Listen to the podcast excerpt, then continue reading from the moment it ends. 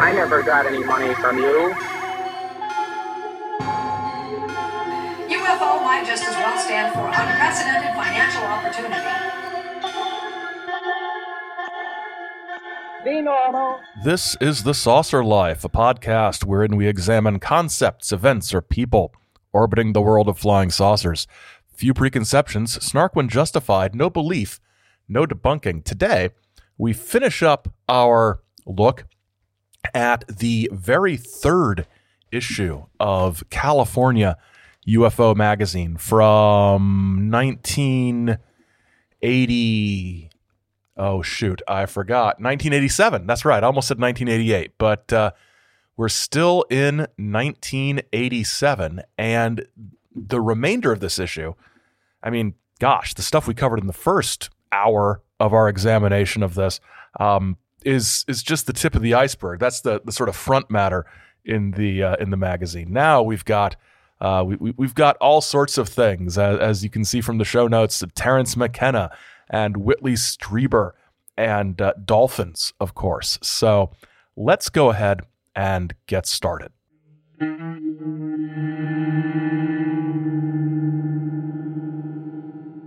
Okay, to start things off, I, I honestly can't remember if I covered this on um, on the first installment of uh, of this sequence of zine scene episodes.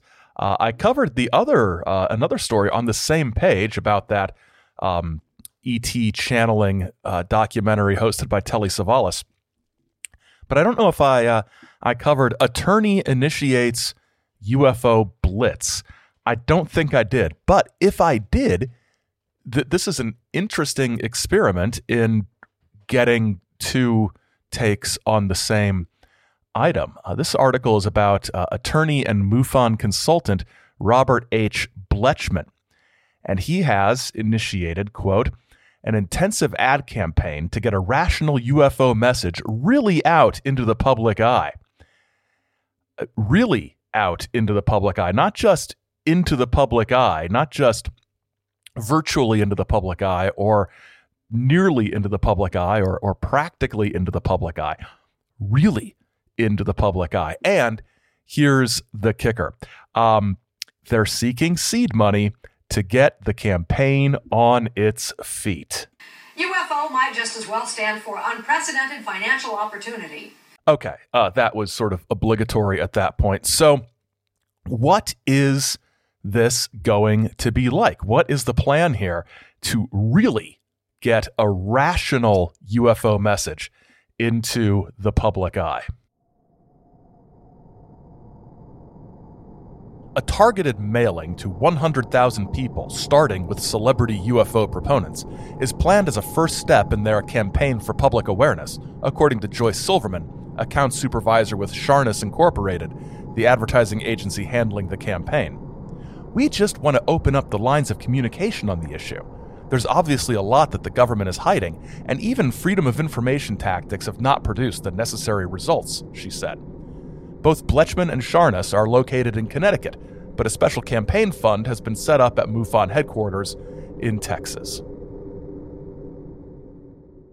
I'm going to do some checking and see if this ever um, amounted to anything. My prediction is uh, is is is not. Um, uh, well, not, I don't know. I some, there's so many, and, and, this isn't just a UFO thing, but there, there's such a a, a thing. I, I, think not just now, but but always apparently, of of people announcing their big push that they're doing before they're actually accomplishing anything. Now I know they need to raise money um, or, or, or, seed money to get the campaign on its feet, which I, I, I think probably translates as uh, Joyce Silverman told them. Our agency isn't doing anything until you give us money. Um, no, we will not bill you when it's all done. So it's kind of a Kickstarter sort of thing, but with no uh, no rewards for anybody who gives money, other than the satisfaction of knowing that um, UFO celebrity UFO proponents will be contacted. I'm wondering who these celebrity UFO proponents are. It looks like this article has been um, sort of lifted from an announcement in Omni magazine. So I need to find that Omni magazine. Uh, a recent issue, it says. So that might narrow it down to um, a few months in 1987. Um, if anybody knows anything about this, let me know. I, I, don't usually pick on typos, but this article spelled Connecticut wrong. Uh, that put two T's on the end, which actually looks looks kind of cool. I uh, I think we should rename Connecticut Connecticut. Next, we have a report on UFO ideas that emerged at the uh, the Whole Life Expo, the 1987 Whole Life Expo, the fifth annual um, event held in Los Angeles. Um, it, which was, according to the article, quote, darting in and out among more grounded New Age notions. Uh, that's where UFOs were. Um, I don't. I'm wondering what the more grounded New Age notions were, where where um, where UFOs were sort of darting in and out of that. Um, more than 30,000 people, they say, came to the expo in search of new ideas, better ways to live and think. They attended seminars on crystal healing, past lives, visionary leadership, channeling, yoga, nutrition, miracles, relationships, socially responsible investing, metaphysics, synchronicity, and spiritual growth. Okay, that's, I mean, there's a lot of those things that are actually, yes, more grounded than UFOs. So, what else was going on here? Um, so, 30,000 people were there. Uh, Sandra Bowen of J&S Aquarian Networking uh, said that they had over a thousand people at their UFO and crystal skull presentation, whereas last year they had 30. And Sandra also spoke of, quote, her 1980 abduction into a spaceship and information she says the space people gave her about working with the mysterious ancient crystal skulls, end quote. Uh, she also said that there was definitely a stronger UFO interest this year and less fear, quote, on the part of people who came up afterwards to say they've had experiences themselves, end quote. And she gives credit to this new open mindedness to Shirley MacLaine's mini series, um, which which um, I, uh, I I'm vaguely familiar with, but I'm not sure if I've seen it since it was 1987 and I was 11 watching it.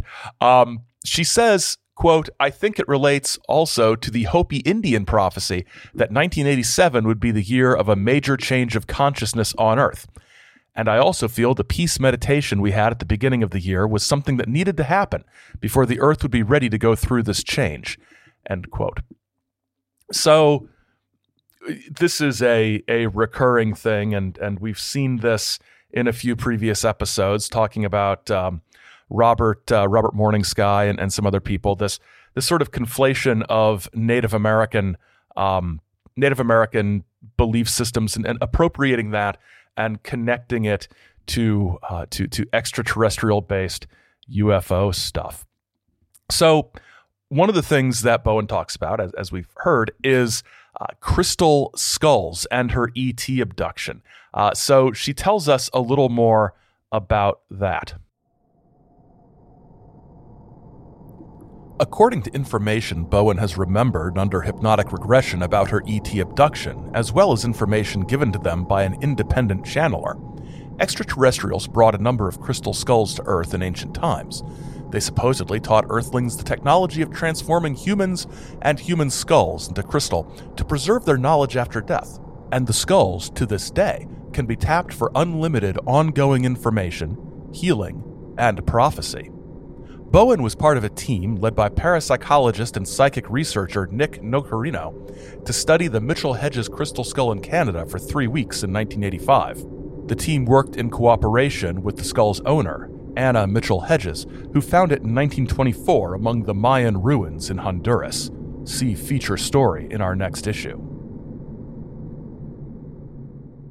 I know I say this sort of thing a lot. I mean, a lot, a lot. But I think I need to do an episode about the crystal skulls. Uh, it, it's not strictly a UFO topic, but it, uh, it, it connects to the UFO topic in some interesting ways.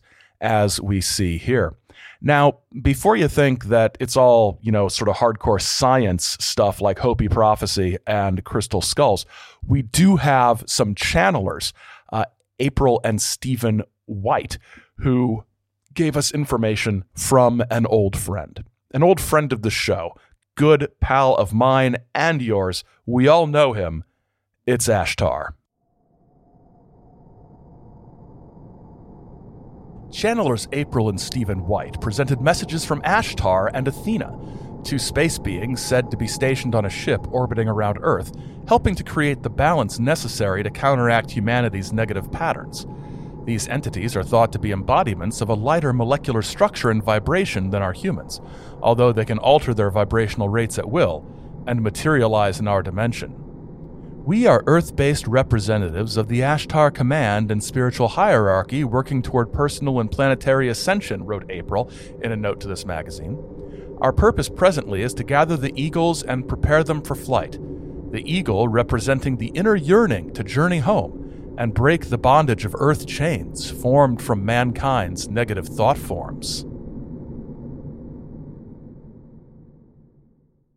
I know a fair bit about Ashtar, uh, Ashtar Command, but I I am not familiar with uh, April and uh, what is it, April and Stephen White. As far as 1980s Ashtar stuff goes, I'm a, I'm a Tuella man from way back. Uh, but that's the thing about Ashtar, right? all the way back to the 1950s, there is dispute over who is the legitimate authorized Ashtar spokeshuman, who is the the authoritative Earth-based representation of Ashtar Command. And one of the things that I I think is interesting is that Ashtar here is paired with uh, another space being named Athena. And Athena, very much, you know, Greek mythological name, right? But uh, usually the the Ashtar command beings are, are are named more like the names that you would find in writings about the ascended masters and that sort of older spiritual uh, tradition. So, is this just an attempt to find a familiar but spacey sounding name that started with an A and, and Athena sort of comes up, or is this an attempt to to widen the the sort of mythological inputs into into Ashtar ism, Ashtar channeling, Ashtarism. I don't think that's a word, but um, I mean, yes, I know I am. I'm discounting the the other possibility here is that Ashtar and Athena are their actual names, and they are sending messages through April and Stephen White. But I, I mean, obviously, that's an option. But setting that aside, you know, um, I love Ashtar. I, I love the channeling. I love the idea of the ships being in guardian formation around the planet to uh, to save us from ourselves. Uh, you ever wish it was real? Sometimes, sometimes I do. Also featuring at the Whole Life Conference this year was Roberta Brooks, who held a workshop, quote, explaining spiritual information allegedly given to Billy Meier from members of a race of people from the Pleiadian star system. Meier is the controversial and much publicized Swiss farmer who claims to have had repeated contact with the Pleiadians beginning in 1976, as well as videotape and photographs of their ships. Okay, uh, Billy, some Billy Meier one-armed farmer action. What do we uh, what do we learn here? Brooks says that uh, the extraterrestrials originally taught humans to experience emotions because, quote, the experience of overcoming emotions and learning to remember our spiritual natures is the essence of life on earth, end quote. Do we really overcome emotions? Is that is that healthy? I don't I don't know what it is. I, I think recognizing emotional responses and integrating them into a, a well-rounded approach to living life is probably a little healthier, but I uh, I did not get that information from uh, somebody from the Pleiades, so I don't know if it's um, if it's if it's legit. Uh, and, and, Billy Meier books and videotapes were available for sale. Uh, that's uh, that's great. Uh, a guy named Darryl Anka I wonder if he's related to Paul Anka, channeled an off planet entity called Bashar, speaking on the mechanics of metaphysics. Uh, Anka supposedly had a physical UFO sighting 12 years previously, which led to the channelings that he uh, that he provides. And we have another um, another great sort of channeling uh, thing with some people with names who are that are you know perfect uh, perfect channeled being names, and I will probably mispronounce them. Moira and Raja of Aquarian Perspectives Interplanetary Mission had an exhibit booth with information on the dawning of the New World Order, spiritual healing, UFOs, and star people. The couple is involved in assisting star people to recognize their mission on Earth, which they say is to help rejuvenate the energies of the planet and humanity. Star People is a name coined by UFO author Brad Steiger to denote people with extraterrestrial ancestry who are currently awakening to their true heritage and destiny.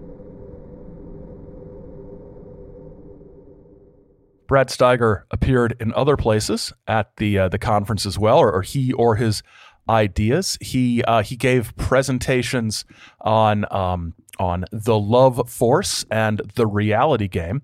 Also speaking was Dr. Andrija Puharich, uh, who we met when we talked about the Twelve. Um, here they sort of uh, promote his biography of Uri Geller. And, uh, and Puharich spoke on two topics. Uh, the first was uh, healing on a subatomic level, and the other was extremely low frequency waves. There was another speaker also who focused on the connection between crystals and UFO, and he was part of a, a panel on crystal healing. This was somebody known only as Master Ho. Uh, Master Ho. Uh, Ken Carey, who wrote the book The Starseed Transmissions, was there as well, talking about embracing the visionary experience. Uh, this sounds like a delightful, um, a delightful sort of sort of conference, but. I don't know. I, I, the older I get, the less I want to be around people. And, and when I read 30,000 people are at this expo with a thousand people at uh, one particular session, I'm just like, nope, I uh, I am not doing that, and I would not have done that at age 11. I'm pretty sure my parents would not have been huge fans of of me going to the whole life the whole life expo. Next, we have a, a segment from the uh, the forum section of the magazine, which seems to be kind of a an op-ed sort of this is my viewpoint on the on the UFO phenomenon uh, from various people. And there are a few of these forum uh, columns in this issue, and the first one is uh, is by Terence McKenna, who's done. You know, who, who did rather a huge amount of work on psychedelic drugs uh, and their effect on the brain and, and, connections to things like UFOs that might be uh, paranormal or mythological. Um, this column is entitled Oversoul Takes Shape in Archetypal UFO. And I, I, love this uh, this this passage. The extraterrestrial is the human oversoul in its general and particular expression on the planet. Though this doesn't rule out the possibility that psychedelics place us in contact with extraterrestrials somewhere in the galaxy, it probably means that the communication is mediated through the oversoul the Oversoul is some kind of field generated by human beings, but is not under the control of any institution, government, or religion. It is actually the most intelligent organism on the planet, regulating human culture through the release of ideas out of eternity and into the continuum of history. The UFO is an idea whose purpose is to confound science, because science has begun to threaten the existence of the human species and the entire ecosystem of the planet and at this point, a shock is necessary for the culture. A shock equivalent to the shock of the resurrection on Roman imperialism. The myths that are building are similar to the messianic myths that preceded the appearance of Christ. They are of an invention by a hyper intelligent entity that comes from the stars and reveals the right way to live. By a series of demonstrations, they make it apparent that the purpose of human history is nothing less than the total immersion in their teachings, in this case, the teachings of the saucers. Terence McKenna is is one of those thinkers where whenever I read a snippet or a selection of of something um, that is that is interesting like this, um, it, it it sort of reminds me that I have not read nearly enough Terence McKenna. I have not listened to enough of his lectures that I believe are are out there on YouTube and in various places.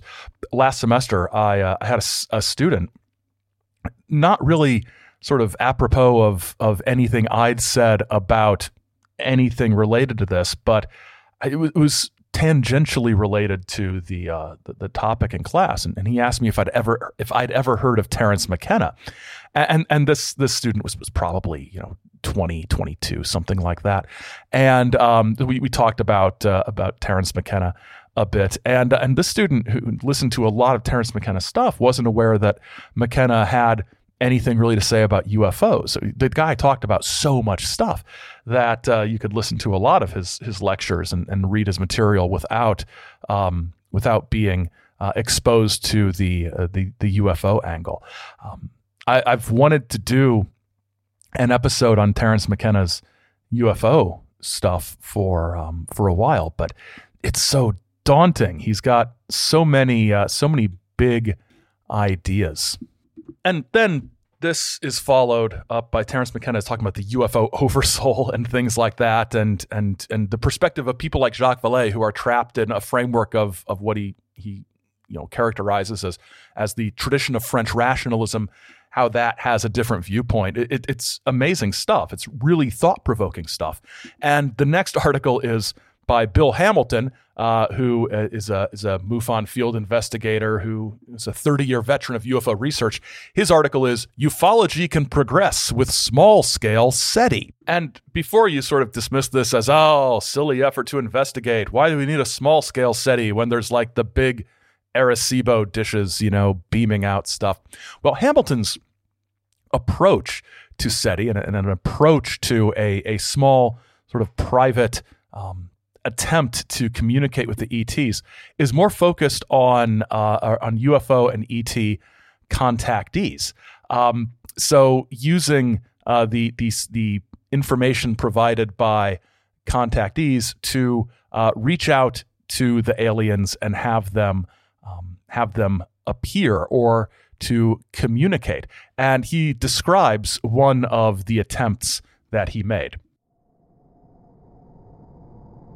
About a dozen of us went into the high desert of California to attempt communication with UFOnauts using a light beam transceiver. This was prior to lasers, that uses a transmitter to modulate a visible beam of light instead of a radio wave, and is highly directional, not broadcast. The receiver is designed to convert an incoming light signal to audio. We pointed the beam at various points in the western sky, transmitting a greeting to UFOs and ETs and inviting them to respond. We never got an audio response, but a blue colored UFO appeared and flashed a visual acknowledgement at the end of our beam. Altogether, we'd spent a few dollars to accomplish this citizen's small scale SETI and actually got something for our efforts. Well, they, they did get something for their efforts. They got a UFO sighting that will probably go into a filing cabinet full of other UFO sightings that really doesn't tell us anything that they saw a UFO after sending a directed light beam into the western sky. And when I read, you know, we went out with light beams to to attract UFOs. I just think of um, of Steven Greer's efforts in the '90s and his his programs to go out and and summon UFOs that you could uh, you could pay to um, to go on. Uh, also in the forum section, the last uh, column in the forum section, we have uh, Keith Thompson of Mill Valley, California, uh, who conducts life history interviews and chronicles family roots through his video production company, Lifeline Productions. And uh, this is about basically preserving people's stories of their UFO or ET encounters for later generations. And it's it's interesting because I saw Keith Thompson and and I in, in instantly sort of thought, oh, Keith Thompson. He wrote the book Angels and Aliens, which was, I think, in the mid 90s or so. And a really good book, sort of connecting um, religious and mythological topics to UFOs. And I was sort of surprised that uh, this this column was was just basically about his job as a video producer and, and sort of oral history interviews that he's done. But the little bio section um, points out that Thompson will soon be, quote, presenting seminars on the mythic dimensions of UFO phenomenon in New York, Massachusetts, and California. So we do have that glimpse into what is to come from Keith Thompson in the future. Next, uh, sort of the last thing we'll look at before we take a break, there's an interview with Barbara Marx Hubbard, a, a futurist and, and sort of new age thinker. And and she's she's not necessarily a, a, a, a UFO person, but she's got a lot of sort of forward thinking scientific ideas. She also was uh, nominated for vice president on the Democratic ticket at the 1984 uh, Democratic National Convention. Of course, as you uh, as you may know and or remember, that VP nomination slot went to another woman, uh, Geraldine Ferraro.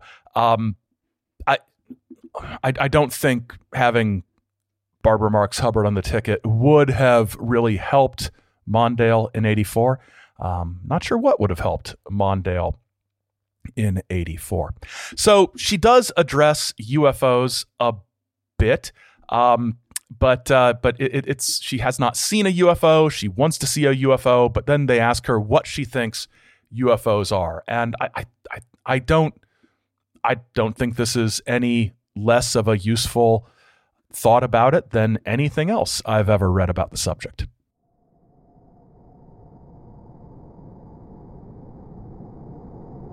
I think that UFOs are entities from other dimensions of reality. We've learned in science that there are all kinds of rays, such as X rays, that we don't physically see. It is my sense that our nervous systems are only picking up a certain spectrum of reality under normal circumstances, and that when we're tuned to a slightly higher frequency, we can pick up reality at that frequency. UFO, as you know, means unidentified flying object. We don't know what they are, so I'm not saying that I know, but it seems to me that what's happening is that the human race itself is becoming extraterrestrial, and as we mature, going into the universe physically, and as we also mature in our consciousness, becoming more sensitive to the patterns of evolution and creation, and activating our extrasensory dimensions, we will find that we can pick up information from beings of other realities. It seems very parochial to assume that the reality of our five mammalian senses, with its scientific extensions, is the full reality of this universe. We are about to get over the geocentric and the human centric in ourselves. We are like a newborn baby. We haven't seen others like ourselves yet because we're still crying with our eyes closed. A little woo, a little unsupportable with current evidence, a little optimistic, but not bad. Not not bad. It beats crystal skulls as far as explanations and ideas go. All right, we are going to take our usual break and we will be back with dolphins and Whitley Strieber and other things. Oh, Bigfoot. Bigfoot, too. Yay, Bigfoot.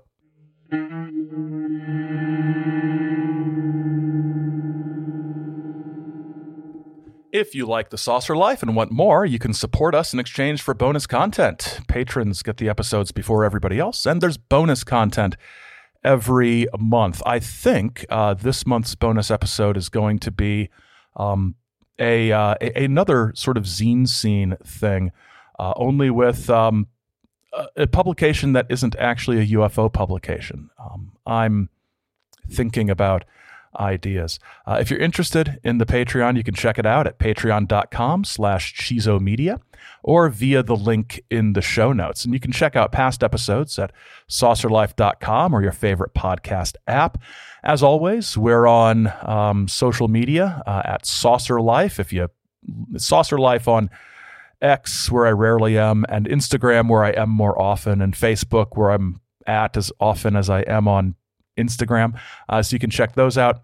Uh, you can email us at thesaucerlife at gmail.com or contact us by post at Chizo Media, P.O. Box 68, Grand Blanc, Michigan 48480. And we did have some interesting uh, and, and or amusing pieces of feedback um, about the, uh, the the last episode. Flying Lemon comments: a tension between scientific approaches and New Age thought, and an issue featuring dolphin human communication can only mean one thing. Dolphin communication proponent and LSD ketamine enthusiast, Dr. John C. Lilly. Um, yes, so um, Dr. John C. Lilly, does he appear in the Dolphin article we will be talking about in a little bit? Uh, very, very, very tangentially. Okay. Um, actually, well, not tangentially. Uh, yeah, well, kind of. Uh, his wife shows up. Let's just uh, let's just uh, say that until we get to it. Um, Matthew says this this one's funny. I've long believed there was an undocumented plugin for WordPerfect 5.1 known only to the UFO cognoscenti, which could convert a single concise sentence into an overwrought treatise. Listening to Ms. Cooper's editorial only confirms my suspicions. Um, thank you, Matthew, uh, for the uh, the the sort of fun put down of Cooper's editorial and invoking the specter of WordPerfect 5.1, which I actually didn't use that much. I did when we first got a computer when I was in in high school. My dad got a deal on the latest version of WordStar, uh, a word processing program, which was by that point already being overshadowed by WordPerfect 5.1 and a few years later Microsoft Word. But WordStar, if any of you uh, old heads out there uh, remember WordStar. I, I, I, just the list of keyboard commands uh, was was just daunting. I, would never figured out how to use that program. All right, um, let's get back. Let's get to the Dolphins and uh, mentions of uh, of John Lilly and uh, and mentions of people who aren't John Lilly.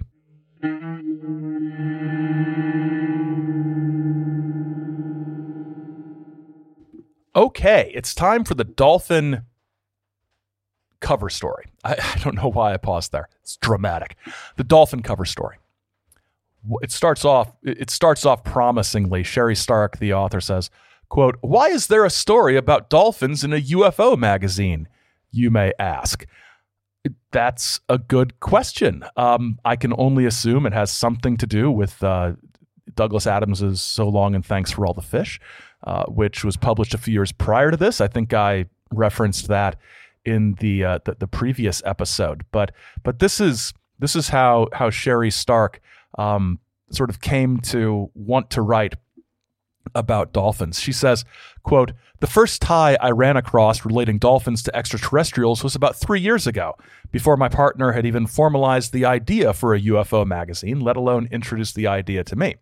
I was interviewing the late Toni Lilly, wife and partner of renowned dolphin researcher John Lilly, for another publication. Uh, and end quote. So Toni Lilly told Sherry Stark about all of their uh, all of their dolphin uh, all their dolphin research. Um, that uh, learning from dolphins will help enhance human beings' own compassion, and um, we we need to learn about ourselves and our culture from the vantage point of the dolphins. So the article segues from there into uh, into a discussion of of dolphin intelligence and dolphin empathy, but then then gets into some really interesting stuff with the uh, the research of um, of Aldo Aulicino, A U L C I N O, Aldo Aulicino, who heads up um, what is described as an international multidisciplinary project called Kyklos, based in Canoga Park, California. Kyklos, I believe, is Greek for cycle. Uh, and Aulicino has interesting ideas and an interesting background, not just about dolphins and dolphin consciousness or cetacean consciousness, but about a wide variety of things.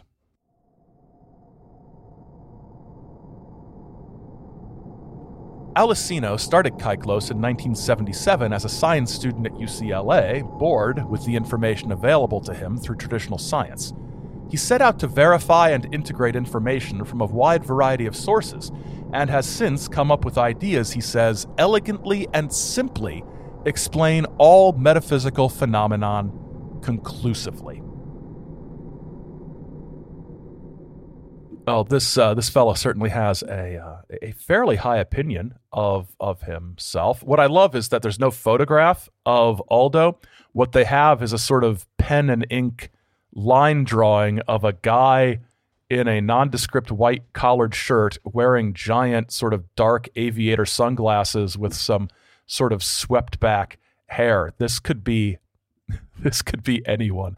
Um, and it makes him look like it, it's got kind of a Unabomber sort of suspect drawing vibe to it. Um, but but he he tells us about uh, his anthropological research uh, about a species of cetaceans that, uh, that that that regular science doesn't really recognize the way they should. Kyklos has uncovered and correlated anthropological research indicating that cetaceans are descendants from Protoceti, an extremely intelligent creature who lived in the Canada, Scandinavian, Siberia areas of Earth approximately 65 million years ago. Protoceti resembled a short, squat horse, but had hands with the opposable thumbs that could grasp things, with which it built a technologically advanced civilization. Aulicino says, we have been able to come up with more than 100 independently verified artifacts from the Protocetes era and geographic information, such as remnants of glass, incredibly pure alloys, incredibly pure crystals, artificially created plastics, and evidence of massive earth moving projects, which make the Great Wall of China look like a sandcastle all dated specifically to the date of 65 million years ago, and all of which we can directly attribute to the existence of Protoceti and the existence of this great civilization. Now, looking at, um, at less UFO magazine based information about the, uh, the, the evolution of cetaceans, um, it looks like the earliest evolution um, of uh, of cetaceans began in uh, on the Indian subcontinent about 50 million years ago. So 65 million years ago, sort of before cetaceans. And while cetaceans do have um, sort of the the remnants of finger bones in their fins, uh, I can't see anything about opposable thumbs and tool use and productions of uh, of plastic. So so that information is uh, is just sort of to balance out the findings of the Kyklos Institute or whatever. So this civilization um, uh, developed into what they call the first true marine mammals 50 million years ago. Okay, so they're uh, and eventually evolved into cetaceans. They're, the Protocetes civilization was wiped out by an environmental catastrophe. However, the communal consciousness of the cetaceans that goes back to the Protoceti continued to evolve um, continued to evolve into what he calls, quote, a state of ultra high transcendental attunement. So high that the more humanly understood linear patterns of communicating are unnecessary. Frameworks of time and space identification have, in effect, dissolved in their nurturing sea of knowing. End quote. Um, so it, it's that their consciousness has survived and evolved over tens of millions of years. He connects it to uh, Babylonian, Mesopotamian, and Sumerian creation stories, words from Sanskrit, and things like that. What's the connection with uh, with aliens? Well, um, he doesn't really talk about that especially, but we, we do talk to um, a guy named uh, named Boris Said, who is the director of Dolphin Perspective, an experimental swim with the dolphins project based in the Florida Keys. And he works with uh, the Dolphin Research Center for Interspecies Communication. And uh, he says, quote, Do I think dolphins are in touch with extraterrestrials? It wouldn't surprise me. I know a lot of people working with dolphins who have voiced the same thought, but most of them wouldn't come out and tell you because they wouldn't want to be quoted. End quote. Uh, so again, it's sort of this appeal to, you know, people who would say this, but they're they're too they're too scared to. So again, kind of a not quite a cover up, but a uh, a thing like that.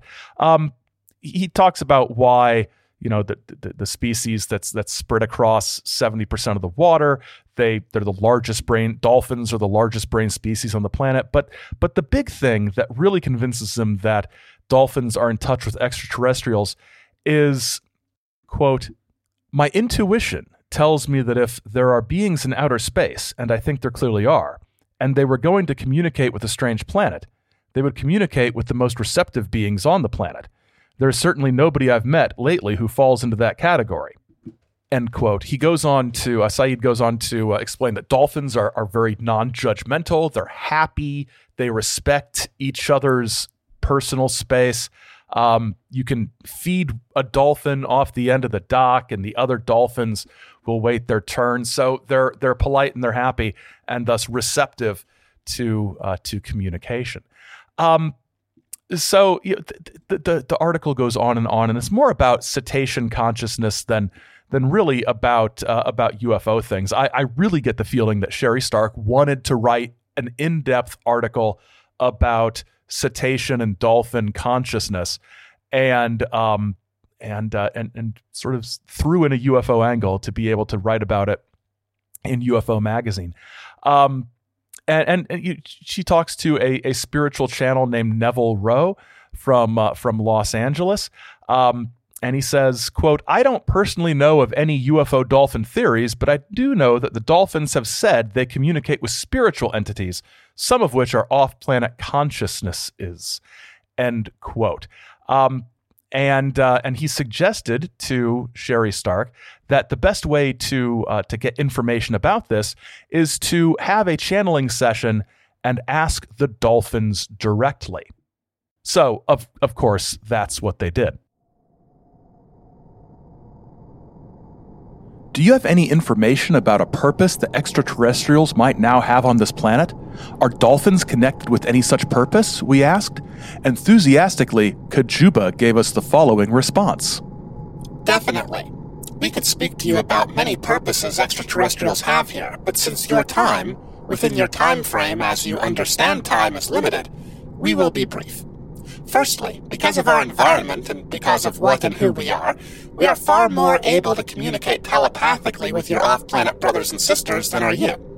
Many times we act as a relay station in such communications, for our vibration is so much closer to yours, it is easier for us to communicate to you than for them. Their purposes on Earth at this time are many and varied. There are many other different levels in the evolution of other life forms and other systems within your universe. There are some who are only a little more evolved than is humankind, but who are advanced enough to be traveling throughout space. And some of these have great fear of what humanity is going to do with its nuclear arsenal. If the planet Earth were to be destroyed in a nuclear explosion, it would have disruptive effects throughout the whole space time continuum, not just your local part of the universe, because the universe is not linear. It would affect all aspects. There are other beings who are very frightened of you who have tried to come find your planet and destroy you. And then there are other entities who are benign towards you, who are overlooking you, such as the Pleiadians and those from Sirius and Arcturus, who have put a blanket of invisibility over your planet, in fact, so that those hostile armadas have gone right by without seeing you. If you see them land in a metal craft that they have constructed only for your purposes of visualization, then they are more readily accepted. And many times it's only that. They create an energy form that your subconscious mind interprets to be a spacecraft. You cannot deny the evidence of your own eyes. But what you do not recognize is that everything you see is a construct of your own belief system. That you are perceiving energy and constructing it into what you perceive as reality. So your off-planet brothers and sisters have many forms, visible and invisible, just waiting for the right time to make themselves known. Some are making themselves known now. Kajuba, ladies and gentlemen. And I'm I'm struck by by the, the earlier part of that communication from our dolphin friend Kajuba that that the message is is is almost identical to just the classic contactee space brother message. They're worried about our nuclear arsenals. If we have some kind of nuclear conflict, it is going to not just destroy Earth, but resonate throughout inhabited space. So, in, in a similar way, that this issue of UFO Magazine spends a lot of time on a seemingly separate topic, uh, dolphin communication, and then ties it into UFOs. They also uh, have an article about Sasquatch, a, a multi page, lengthy overview of Sasquatch and Bigfoot. Uh, but they do tie it in in a little sidebar uh, article to a. Um, to, to a, a, UFO thing. They have a picture of a Sasquatch named Jon Dik, J O N D I K, and uh, he, he has sort of a human looking face. Uh, it looks like a guy who has a giant beard, no mustache, and then the that face looks kind of human, but then the rest of him is sort of covered in fur. Uh, Jon Dik lives in the fifth dimension, but regularly, they say, manifests on Earth. According to, quote, a metaphysical tale that surely won't be found in serious terrestrial anthropology casebooks anytime soon, end quote. And this, this story is from a, uh, a retired logger named Stan Johnson, who met Jon Dik in uh, in 1983, the fall of 1983, um, when he was 70 years old. And uh, two years later, in 1985, he related this story. I am going to meet the Bigfoot people, who will take me to visit their home, and I plan to spend the night with them. I have a strong feeling of the girl Laquelle's presence. I was driving along about 30 miles per hour when she jumped out in front of me. I stopped and asked what she was doing so far from where we were supposed to meet. This was a big open place with not much cover for her to hide in. She said she couldn't feel the presence of any other people in the area and thought she would come up to meet me. We drove up the mountain to the place I was to meet them. When we left the car, we had several miles to walk down to a canyon to their home. It was dark and timbered down the trail, but I could see almost as well as if it were daylight. There appeared to be some kind of soft light all around me. When I got to the house they had built, I could see it plainly. It was about 12 feet long and 8 to 10 feet wide, roughly 10 feet high, and built of logs on two blown over trees about 8 feet apart. It had logs upright on its sides, logs across the top, with fir boughs laid over to keep the weather out. The house was clean, I, I mean, really clean, with fir boughs all over the floor. The air was sweet and fresh smelling. I slept there that night, but only for two or three hours. Different ones were in and out all night, as if they were keeping watch. They had told me they were in danger and would be leaving the next day. The danger was from an enemy UFO. Although some of the Bigfoot people have been tampered with mentally and have some problems, they usually won't harm humans unless they are threatened, and then they can be quite vicious. Most of these are the ones that are followers of the bad ruler on the planet Eris and report to him the whereabouts of Bigfoot families here on Earth. This is the big reason the Bigfoot families don't want anything to do with humans here on Earth. They have seen what happened to the Bigfoot people that the scientists on Eris had tampered with. They have studied our scientists' minds and are afraid they will be used in the same way. They do not wish to have their minds tampered with. Now, to my mind, this beats I saw a UFO with a Bigfoot in the window type of the usual UFO Bigfoot stories. This is a a legit UFO contactee kind of story. The big feet are friendly aliens, but there are evil aliens who have been tampering mentally tampering with the Bigfoot people and hunting down the Bigfoot families on Earth. This sounds like it would be kind of a background document sort of attached to a uh, a film treatment because I, I can see, um, gosh, imagine you know sort of a uh, Harry and the Hendersons, but but sort of a grim, sort of alien versus predator kind of gore fest where the bad people were hunting down the Bigfoot family. That sounds awful. I don't think I'd want to uh, actually watch that, but it's an interesting idea to have this sort of contact detail that is a um, that is a a Bigfoot story at the same time.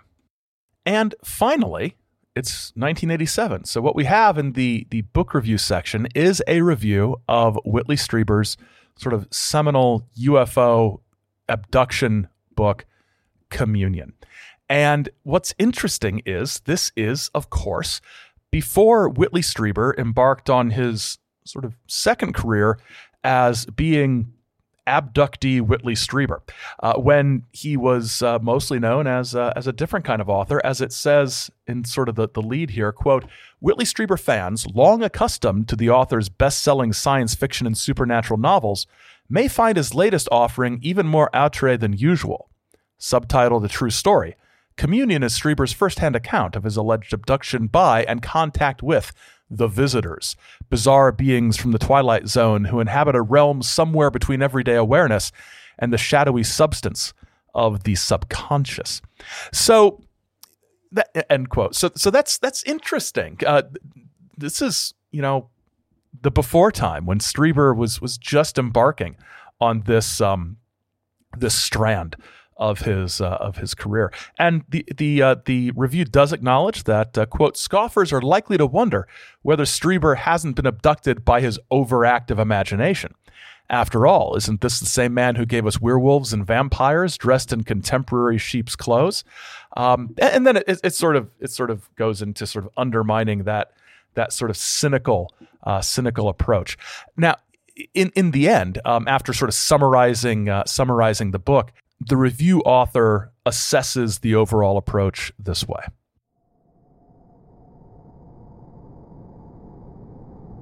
Does the evidence presented in communion add up to proof of extraterrestrial intervention? Not everyone will be convinced. I realize there are only two approaches to the book you can take, Strieber said on the eve of a two week 16 city promotional tour. If you're a skeptic, naturally you're going to think none of it ever happened. Still, he hopes the book's straightforward reportage and the information it contains will attract serious attention. Something is happening to hapless humans, Strieber says, even if it can't be clearly categorized within the UFO abduction experience. Maybe the invasion is taking place in some yet explored domain of the mind, perhaps in Jung's collective unconscious. Opinion polls show a consistent increase in the number of Americans who believe in the existence of extraterrestrial intelligence. What I do know, he adds, is that the universe is a much, much stranger place than we realize. So, a, pretty middle of the road review, actually, in, in the sense of not really endorsing Strieber's claims, but endorsing the whole, well, something must have happened. Otherwise, why would he write this book? Sort of, um, sort of thing. Um, I do. Oh, I, qu- I question two things. One, I question I question the practice in general of inserting comments from the author of the book being reviewed into the book review uh, itself. Um, it, it, it, it, you don't have a right to reply within the body of the review, right? Um, so I, I, don't like that. But I, I also take issue with uh, with um, with Strieber's contention that there are only two approaches to the book you can take. Um, if you're a skeptic, naturally you're going to think none of it ever happened. Um, the other, the other um, approach, probably I, I suppose, being you believe everything Strieber says. That those that that kind of very black and white binary yes no approach isn't um, isn't really effective or useful for anything but painting people who don't take Strieber's book at face value as some kind of some kind of filthy skeptic who needs to be you know driven out of town or or, or at least driven out of out of UFO UFO town. So I, I don't like that. It comes across as a bit uh, a, a, bit defensive, I think. But um, Nobody has ever accused Whitley Strieber of having a thick skin where his uh, where his ideas and books are concerned. Uh, so that is uh, that is is UFO magazine number uh, number three. There are some other things in here. There's some um, uh, the uh, um, alien movies that came out in 1986. You've got Aliens. You've got Invaders from Mars. You got Howard the Duck excellent. You've got UFOria with um, which stars um, oh the other one from uh, Laverne Cindy Williams. Cindy Williams. We uh, we we watched that on uh, over on the Patreon. It, it's I liked I liked UFOria. It was really good.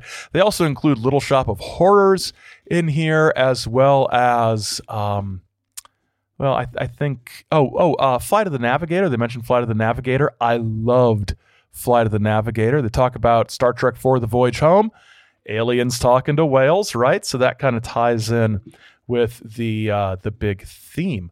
Oh, oh, there is something else in here I need to uh, I need to address, and that is my my favorite feature of the old school UFO magazine uh, things, and that is the um, the Cosmo bits. Totally unfounded rumors and sleazy gossip buzzing on the UFO grapevine. Psst. Hey, you. Yeah, you. Flying saucer sleuth. Grab your spyglass, magnetometer, and trusty decoder ring and help Captain Ufology find out why the movie Hangar 18 was grossly inaccurate. Nikola Tesla once worked for naval intelligence and or he was an ET himself. Some mystics say UFOs come from territory called the astral and causal planes. Extraterrestrials reconnoitering points north are checking out Earth's progress with a science called cold weather engineering. Other well motivated ETs want to help us check out a dangerous problem apparently afflicting our sun.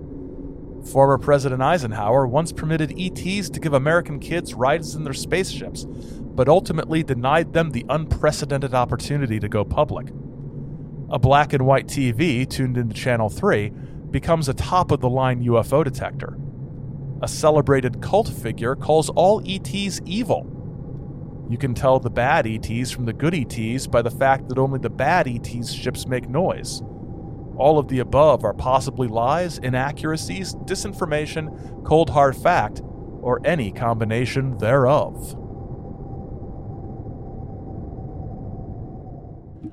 I think I've said it on previous looks at old UFO magazines. I, I, I, think I've I've said that that that little gossip column thing they do is I think it's just fun. It's lighthearted. Um, but what always sort of sticks with me is you know, there's a handful of things on that list that today are being promulgated as as absolute uh, absolute almost fact uh, because I read it somewhere authoritative. UFO magazine is at this point in its career or its life or its run or whatever you want to call it moving into something else. We've got we've got Whitley Strieber on the scene now. We've got communion. We're going to see sort of an explosion of abductee type of things going on. Um, is this issue the turning point? I'm not sure, but the turning point is coming. And um, I'm looking forward to doing another one of these issues at some point in the future.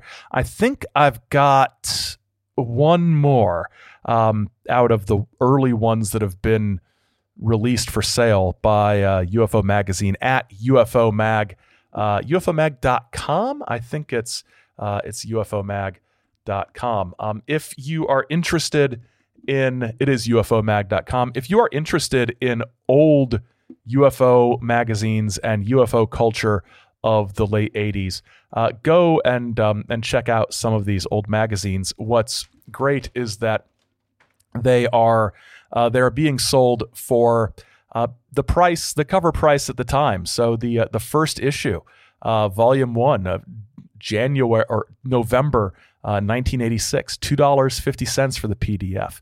Uh, this one that I talked about today, the the Dolphin issue.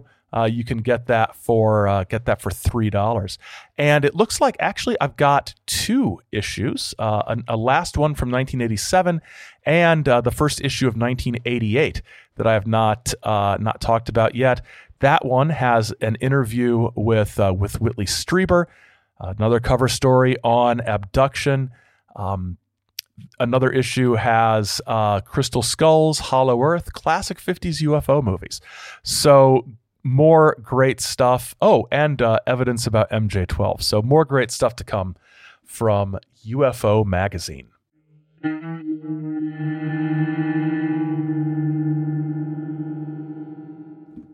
And thanks for listening. Remember to send in your questions and comments via the usual social media or email channels, and uh, we'll address those next time. Um, and next time, Um, I'm not sure what the next uh, what the next topic is. I've got a couple that I'm uh, I'm juggling around. We'll probably see which one will be ready for next time before we uh, announce things. I don't like announcing things because I always end up announcing things that um, that end up being different. So our associate producer is Simpson J. Hanover III, and The Saucer Life is a production of Chizo Media LLC. Chizo Media, our heart is with the people. Until next time, keep watching the skies because the skies are watching you.